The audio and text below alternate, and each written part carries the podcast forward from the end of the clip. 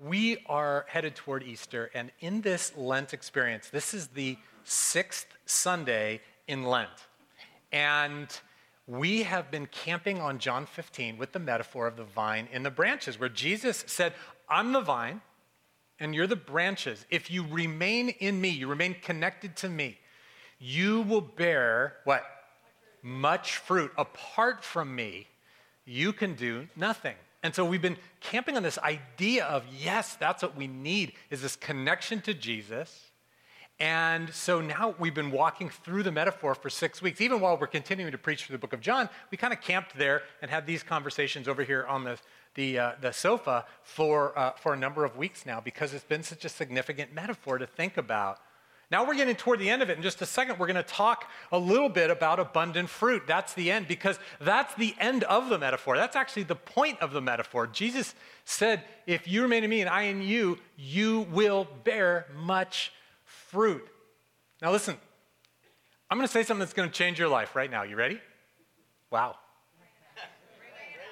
I'm going to try to deliver on this. All right, here you go. If you have been sold this bill of goods in your religious Jesus journey, this is the bill of goods. Try harder. Gosh, be, will you be a little bit better person, please? Gosh, will you stop being such a mess? If you've been told that that's the point of this whole Jesus journey, you've missed it altogether. The point of the Jesus journey is Let's receive the seed, the truth, stay connected to Jesus. The Holy Spirit fills us. Ready? Here's what changes your life. And out of that, fruit will come. Fruit will come. Fruit will come out of you. Now, there's trying and all that, there's disciplines in that. But the, what gets us to be fruitful people who look like Jesus, who smell like Jesus, the fragrance of Christ, is not trying harder, faking it better it's being connected to Him, and then fruit comes out. Is that not good news? So we've been walking through this. The precious seed is the Word of God, the gospel that Jesus saves. And so we said early on in our, in our homework, like, all right, let's get in the Word then, because we got to remember this is the story. And then we talked about the fertile soil that this seed goes into, that we want that soil to be ready to receive the good news of Jesus. And so remember that pile of rocks that we have over there? We brought our rocks up. Do you remember that four weeks, five weeks ago now? We're going to de rock the soil so that stuff can grow. We're going to prepare that soil so we, we can be uh, God's people. And we're going to plow it so it's ready to receive the truth. And then we talked about then deep, these seed has to, when it starts to sprout in that good soil, oh, it's got to dig down deep and grab on so that when the storms of life come, because they're going to come, We'll be rooted in these truths so that we don't get taken out of the game. We gave you seven truths that you were supposed to think about, seven of many that, like, oh man, these got to take root in your life or we're going to get wiped out.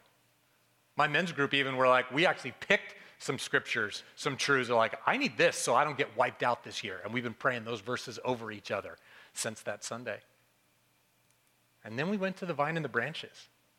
And we talked about that part of the metaphor. That's how fruit's going to come, that we stay connected to the life giving flow from the vine, which is Jesus. And so we talked about how do we stay connected to Jesus, and the church has just done all kinds of spiritual disciplines throughout the ages that help us stay connected to Jesus. And so we actually talked about four of them. Remember, we had four people on the sofa, and we had them talk that through. Like, oh, yeah, man, this is, remember, they were spiritual friendships, gathered worship, a devotional life. What was the fourth one? I don't have, remember off the top of my head. Anybody have their note? I taught it. If I don't remember it, you don't have to feel ashamed. There's one more, but they were just one of three, four of many, right? That that keep us connected to Him. And then the last one, last week, and we gave that one to Ben to talk about. It, it was rough. Careful pruning. That idea that God's going to prune us. It, Jesus said in the metaphor, it, even those vines that are, uh, the branches that are fruitful, you that are fruitful, we're going to prune that. So they'll be even what? You remember what it says? More fruitful. And so God's going to prune us, and then we partner with Him to we prune off the extra branches, the wild hairs in our life where we go, that this is not accomplishing it for me. This is sapping energy from staying connected to Jesus so that fruit can come out. So I'm going to clean it up, man. I'm going to, I'm going to I'm going to take some extraneous things that maybe not need to not be in my life or need to not be so big in my life or need to not suck so much energy out of my life so that I can't stay connected to Jesus. So we did some reflection this week, some hard, some hard work thinking about what that might look like. Well, anyway, it all comes down to the end where we go, so all of this is so that we would bear abundant fruit. We bear abundant fruit. And what that means is that wherever you go, you're God's person bearing fruit. Wherever you find yourself, you're God's person bearing fruit. So every room you walk into, every conversation you have, every task you take on, you are God's woman in that moment. You are God's man in that moment. You are God's person bringing fruit. It just flows out of you because the seed has been planted in good soil and taken root, and the, we're connected to the vine, and we're pruning off the excess stuff. And so wherever we show up, then fruit comes. Isn't that incredible news? Now, I want to brainstorm just a quick minute. I want us to have this reflection. Like, if that's happening, like, we want us to be able to lean into that truth. We want to be grateful for it. We want to walk into every day, every conversation, every task, and go, I'm bearing fruit. I want to be grateful for that, and I want to lean into it. So here's a question to reflect on. I'm going to ask some of you about it. What, is this, what does this look like? What does it look like when we might, when fruit is being manifested in, in the places in which you find yourself? What is it? What might it look like? Just even hypothetically to think through, what does this look like? Like I talked with an at-home mom who just said, I'll tell you what it looks like. Most of the time, I wonder if I'm the only mom who doesn't like my kids most of the day. But what the fruit looks like is I have all the grace and love and compassion for those kids when the rubber meets the road. Right? That's fruit being manifested. Somebody else say, I got sideways with somebody in my office, like my coworker was such a pain, and the next day I did not know what was going to go down, but when I showed up, God gave me the love and the mercy and the grace for that person like I couldn't even imagine. What else might it look like? I'm going to ask a couple of you. In fact, I said to Arv, I'm going to put a question up there. And I don't know what he came up with, but Arv, stand up here and share with us what, what might it look like? What's your thoughts? Jeff, I had an opportunity this week to demonstrate patience with my wife. Oh, Lord. Oh, Lord. She's sitting right here. What are you doing? This, okay, for the record, men, this is not a good idea, okay? So let's continue on in that vein. So here's the story. She is uh, had a, a knee procedure recently, and so she's walking very slowly. And so I needed to slow down right, in walking with her. And, um, and so it wasn't just that I did it, because, you know, self preservation, of course, I'm going to I'm going to do it. But it was a joy yeah. to do it. Yeah. Yeah.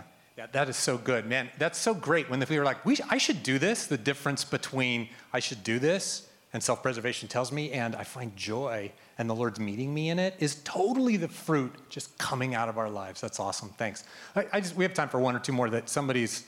Yep, Courtney's in the back there with a microphone. She'll come right over to you. Thank you for volunteering. What, is, what might it look like? Oh. Sorry. Um, my name is Cynthia. Hi, Cynthia. Oh, I can hear the echo. okay.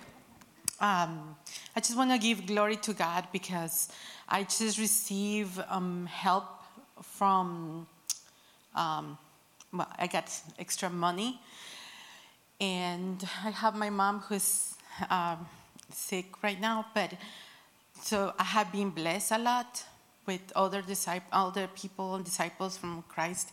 And um, I was given money like four days ago, and a friend from Guatemala needed help, and I was able to share with her there what I was given to me. Yeah. So I think that's the fruit of yep. generosity. No, that is yes, absolutely. but but it was I was able to give because it was given to me too. It's not yes. just me being nice. Well, uh, I mean. Yeah, Cynthia, what a great example. Thank you. What a great example. Yes. Okay, one more. Rick, Rigger, we'll do this, the short version of this, if you don't mind, bro. Here we go. Hi, Jeff. So um, yesterday we had family over, Esther's family from Switzerland. There were a few people here, and there was a young one, Ellie. She was about, what, 10 months? 12, no, year and a half. Anyway, my son, David, who's 20, is spending time reading with her and, and spending time. I have another daughter who's now 23, and she does the same thing. But I look back on us serving in children's church and spending time with our kids and raising our kids, the fruit of seeing our kids get what we gave them. Dude, so good. Yeah. Oh, look, some clapping over there for that. That's so good. Well, you guys, it's every conversation that we're going to have. It's every room we're going to walk into. It's every task that we're going to take on. We're going to be people that manifest his fruit. And we want to lean into that and be grateful. God, you're using me right now.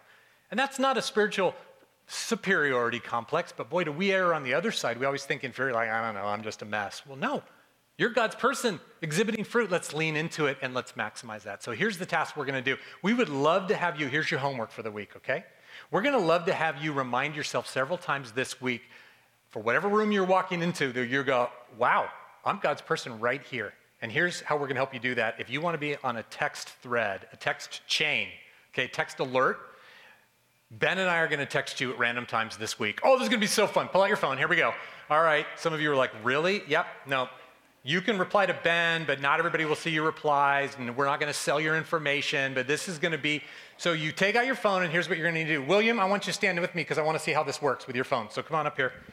All right, so open up your text thing. We're taking the time to do it. Online community, you guys got that too. You can see it on your screen right here, Will. Tell me how this goes. So open up your text thread, and uh, to, you know, in the to box, right, put 8, 10, 10. You got it? Everybody know how to do that? Okay, 8, 10, 10. Some of you are, are technologically challenged. You can find this on the research page later on our website. And, okay, to 8, 10, 10. And then when you when you put in the text message, you write Marin Cove, C O V E. Don't forget the E at the end, okay? Marin Cove. M A, sorry, at Marin Cove. At M A R I N C O V E. Okay, my thumbs made a mistake, two different places. Anyone else? Okay, boomer. Okay. At Marin, all right, did you do it, Will? Did it work? Okay, wait. So do that at Marin Cove 1010 and then hit send, and then what happens?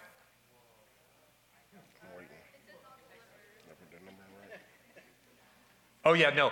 Will didn't get the number right. Will put 810, 810. It's just 810, 10. Come on, Will. Boomer, what's going Okay, and then what you're going to get is if, if it, you, if you already have student ministry signups, this is the same alert that they use, so you may be already in there. If not, you'll put your name in there, and when it asks you if you're a student teacher or whatever, put S for student. You're the students this week for this one. Oh, ding. Okay. And it did it work? Okay, at Marin Cove. Ben, I'm watching him right here. He sent it at Marin Cove. M I R I N C O V E. Nothing happened. Anybody happen to anybody else? Did anybody get their thing? It worked? It worked? It worked? I, don't, I, don't, really I don't really know what's going on there, bro. All right. We're going to do tech help afterward, but we're taking the time to do it because most of you can get it figured out. All right. So then, and then you don't have to put your birth date in there, but you'll signed up. Did it work? Oh, you got it. It worked. You've joined Marin Covenant. Okay, that's great. And you don't have to sign up for their app. You're in if you get to that place. And we're going to test it at the end of the gathering. So you will get random. Thank you, William. Thanks for making that work. Thanks for showing that it's not as easy as we make it think it is. And you, we will send you a text because in that moment you'll go, Where am I right now when I get this message from Jeff and Ben? I'm pretty sure there'll be a video or a, or a picture. Yeah, I can't answer tech questions, so I, you the raised hand, I got nothing for you over there, Linda. I don't know what to tell you. We'll try afterward. And in that moment, go, oh, I'm God's person right here, right this very moment. Is it because you're alone and quiet? Is it because you're exercising? Is it because you're in the middle of a meeting?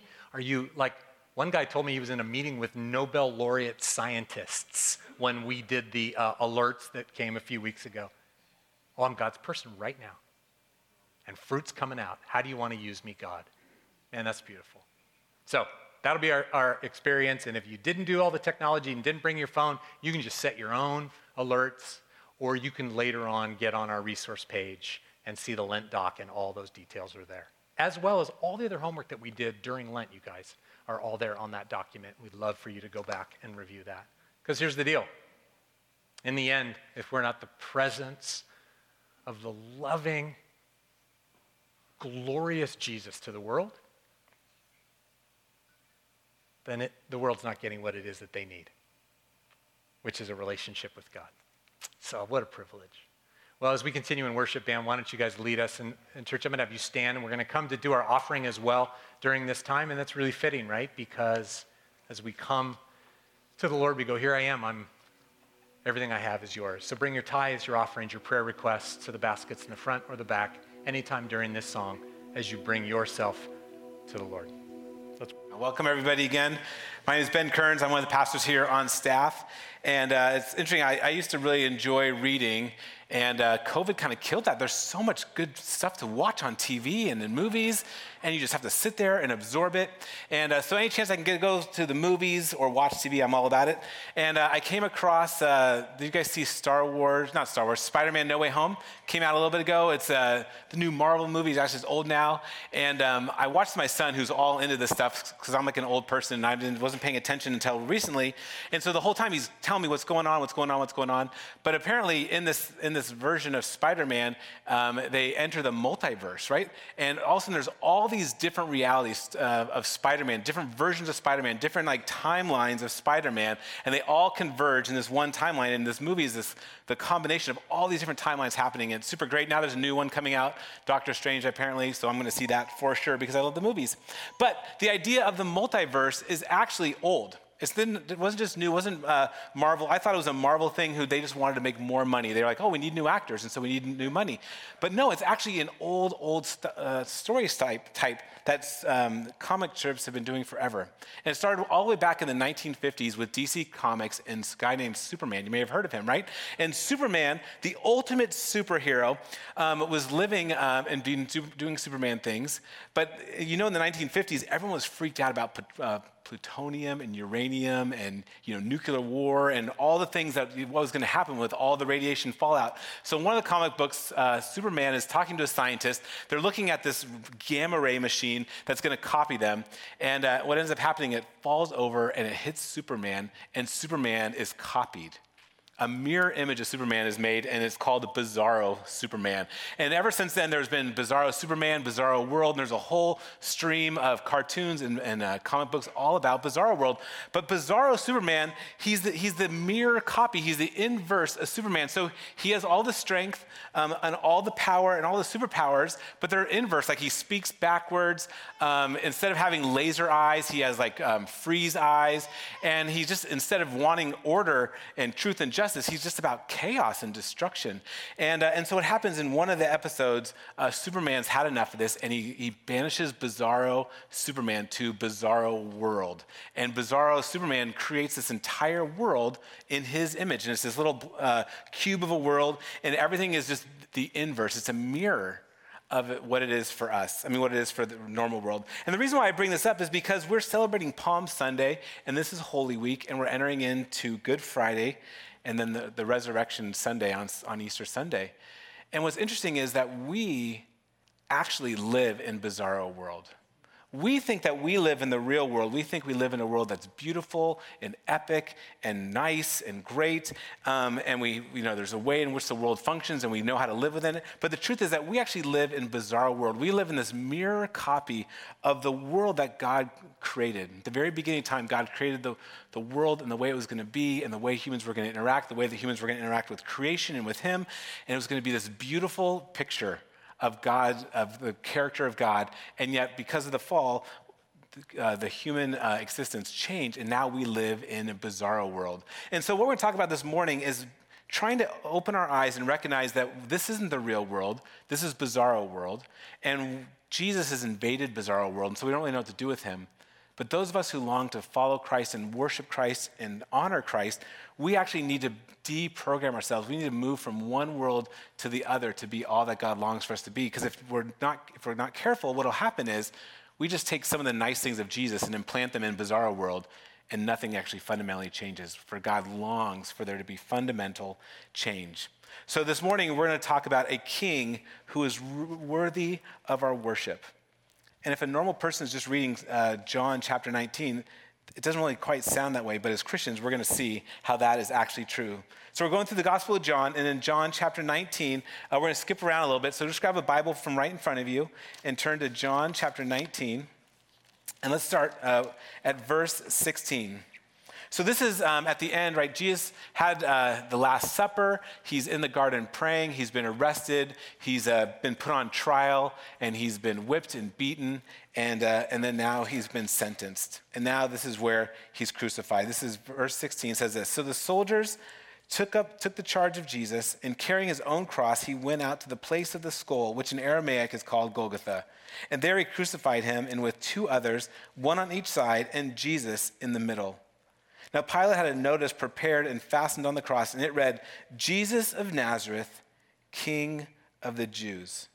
And what's funny or not funny is that Pilate you know, put that sign up there to mock Jesus. He had it in three different languages so that any single person that could read in Jerusalem knew what that sign said, which is this, this man dying on the cross, hung on the cross in the most beautiful, brutal form of execution. It said, Jesus of Nazareth, King of the Jews. And what's interesting is in um, the cross has become the center symbol for Christians.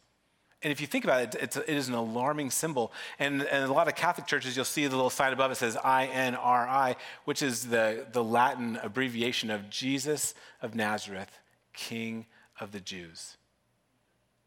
And now, while Pilate was mocking that, Jesus actually is the true king. So here we are in bizarro world, and this king shows up in a totally different form, in a suffering servant, in, in the in form of a baby, worshiped by shepherds, was a homeless person, right? Lives in this uh, backwards way. And yet, for those people who have the sense of that this person is more than just a wandering rabbi, but he might actually be the true king, end up following him into this new kingdom. And what's really challenging is that we live in this world, and maybe not you fully, but man, I feel like I am so at home in this world. And I work really hard to take on the values of this world and actually maximize them. And I thought about this like, if I had to write up what are the things that are honored in our culture, right? It would be like, blessed are the strong, blessed are the handsome, blessed are the wealthy, blessed are those with status, blessed are those with power, blessed are those, right, with all these like worldly um, stature. And those are the things that we work for. And even as good Christian people, like those things actually form us and shape us, maybe more than they should.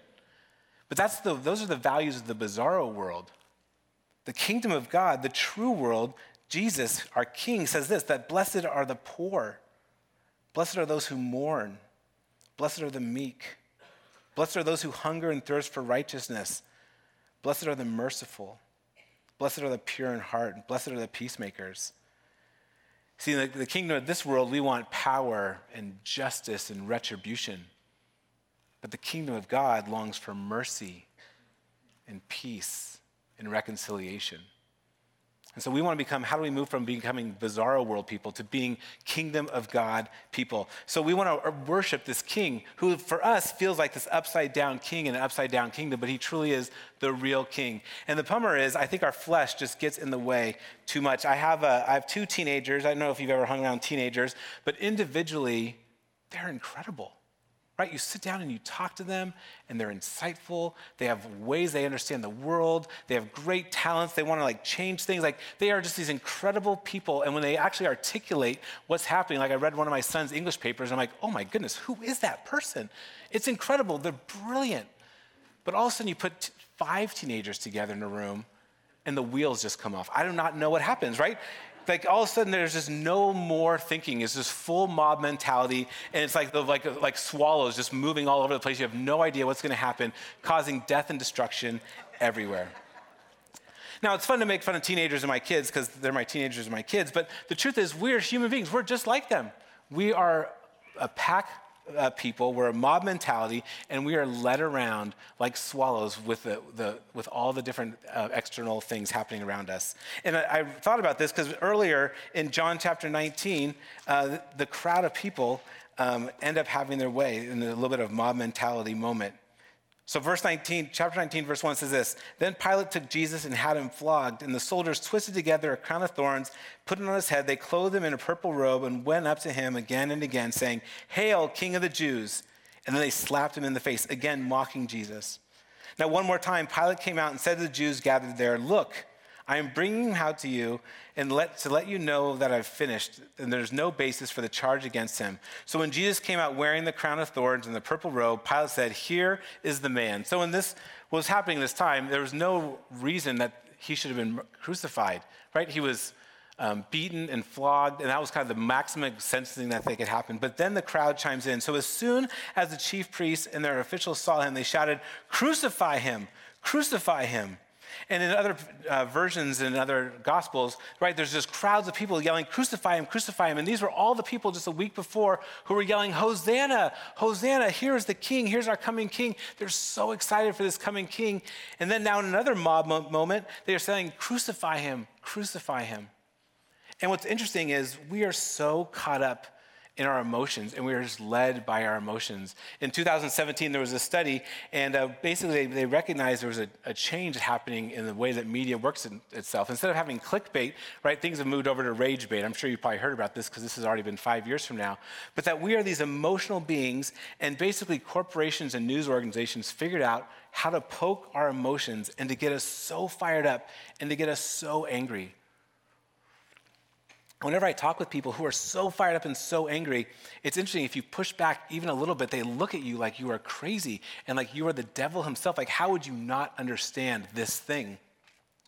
And what I realize is for many of us, not just our teenagers, but for all of us, we get so wrapped up in the emotion and we are led by these powers that are behind the scenes to get us to get so angry and to chant and yell for justice. Not biblical justice, but vigil anti justice. And here's just a little test. This was a test that I used on me, and I was alarmed, and maybe you'll find it to be helpful or not helpful for you. But you think, this is not me at all. I'm above this. I'm not an emotional person. I'm not a pack animal. Well, think about this. Think of all the things that you get animated about, and excited about, and angry about.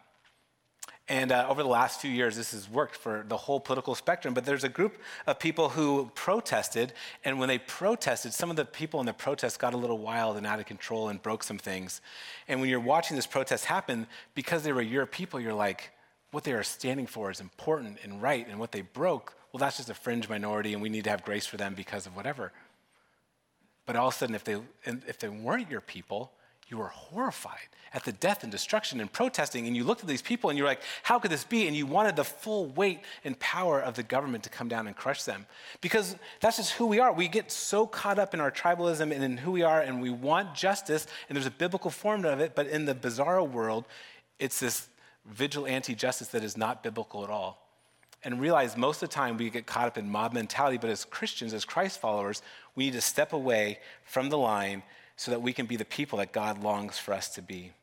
So the flesh part of it is really challenging. And gosh, I'm like, oh my goodness, I resonate with the culture of our world. I res- resonate with being emotionally led around in our world. But at the end of the day, I want to be people, I want to be someone who actually looks to Jesus as our true king and see who he is and who his values are and to model him. And so at the very end, Jesus says this fascinating sentence at the very end of his life, which just sums up his entire ministry in uh, chapter 19, verse 28, says this Later, knowing that everything had now been finished, and so the scriptures would be fulfilled, Jesus said, I am thirsty.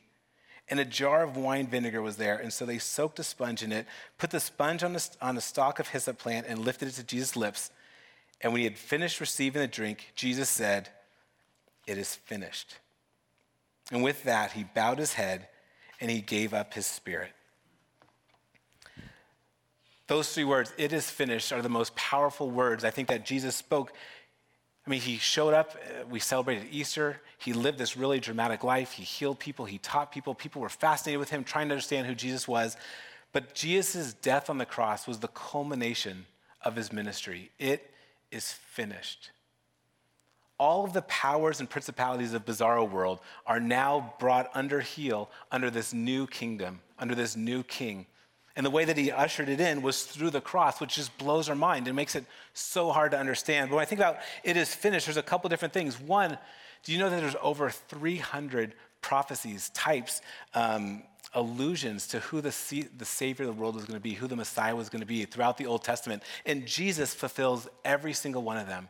All the way back in Genesis, when um, the author talked about there's going to be, um, the Savior is going to crush the heel, I mean, with his heel, crush the serpent's head. Or in Isaiah 53, the, the Messiah was going to be the suffering servant. Or the picture of this Passover lamb in the story of Exodus, which we're going to celebrate on Wednesday, right? Which is that this Passover lamb is going to take the sins of this people. The blood's going to cover and protect God's people. And God's going to lead them from slavery to freedom. Jesus is the ultimate picture of all those things. It is finished, is the culmination of all the pictures of all the longings for of God's people are now found in Jesus. That's one.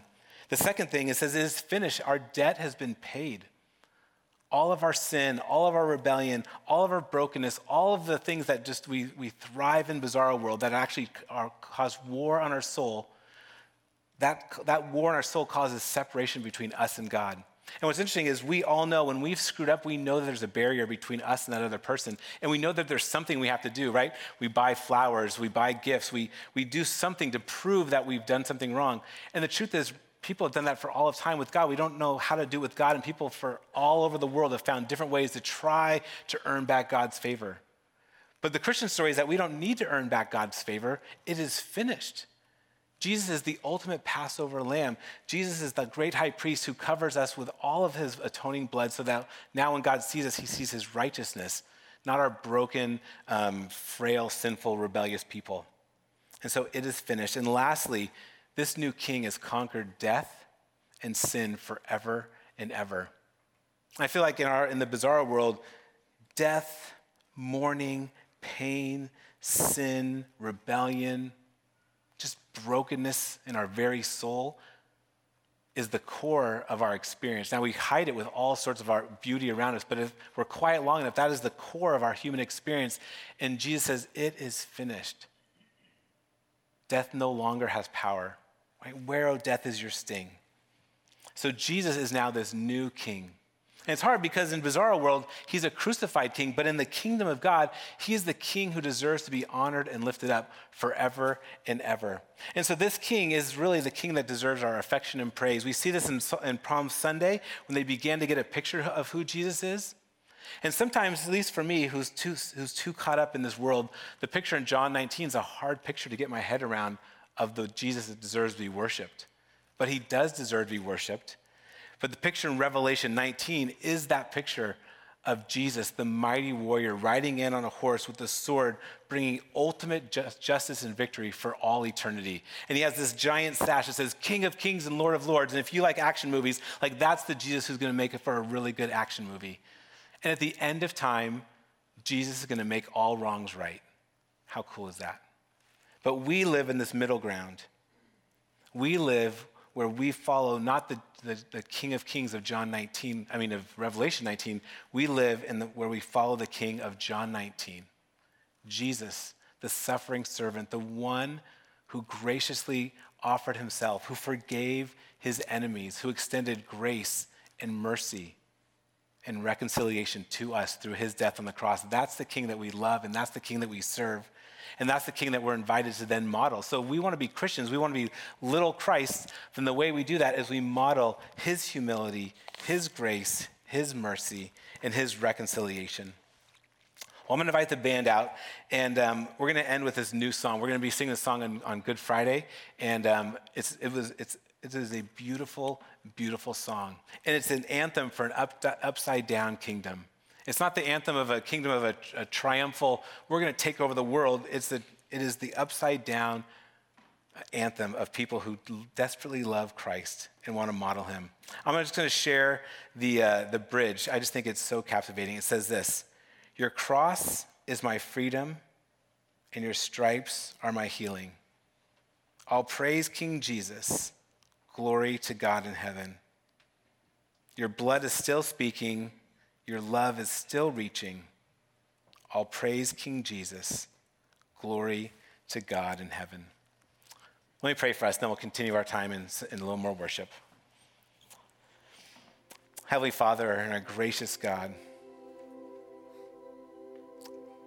I just pray that you would forgive me, that you would forgive us for the ways that we have found such a comfortable home in this bizarre world, for the ways in which we've made the culture and the values of this upside down place take prominence in our life, capture us, captivate us, take up our time and energy. I pray more and more, God, that we would be led to the true world where you are the true king. And that we'd be people who would model your true character.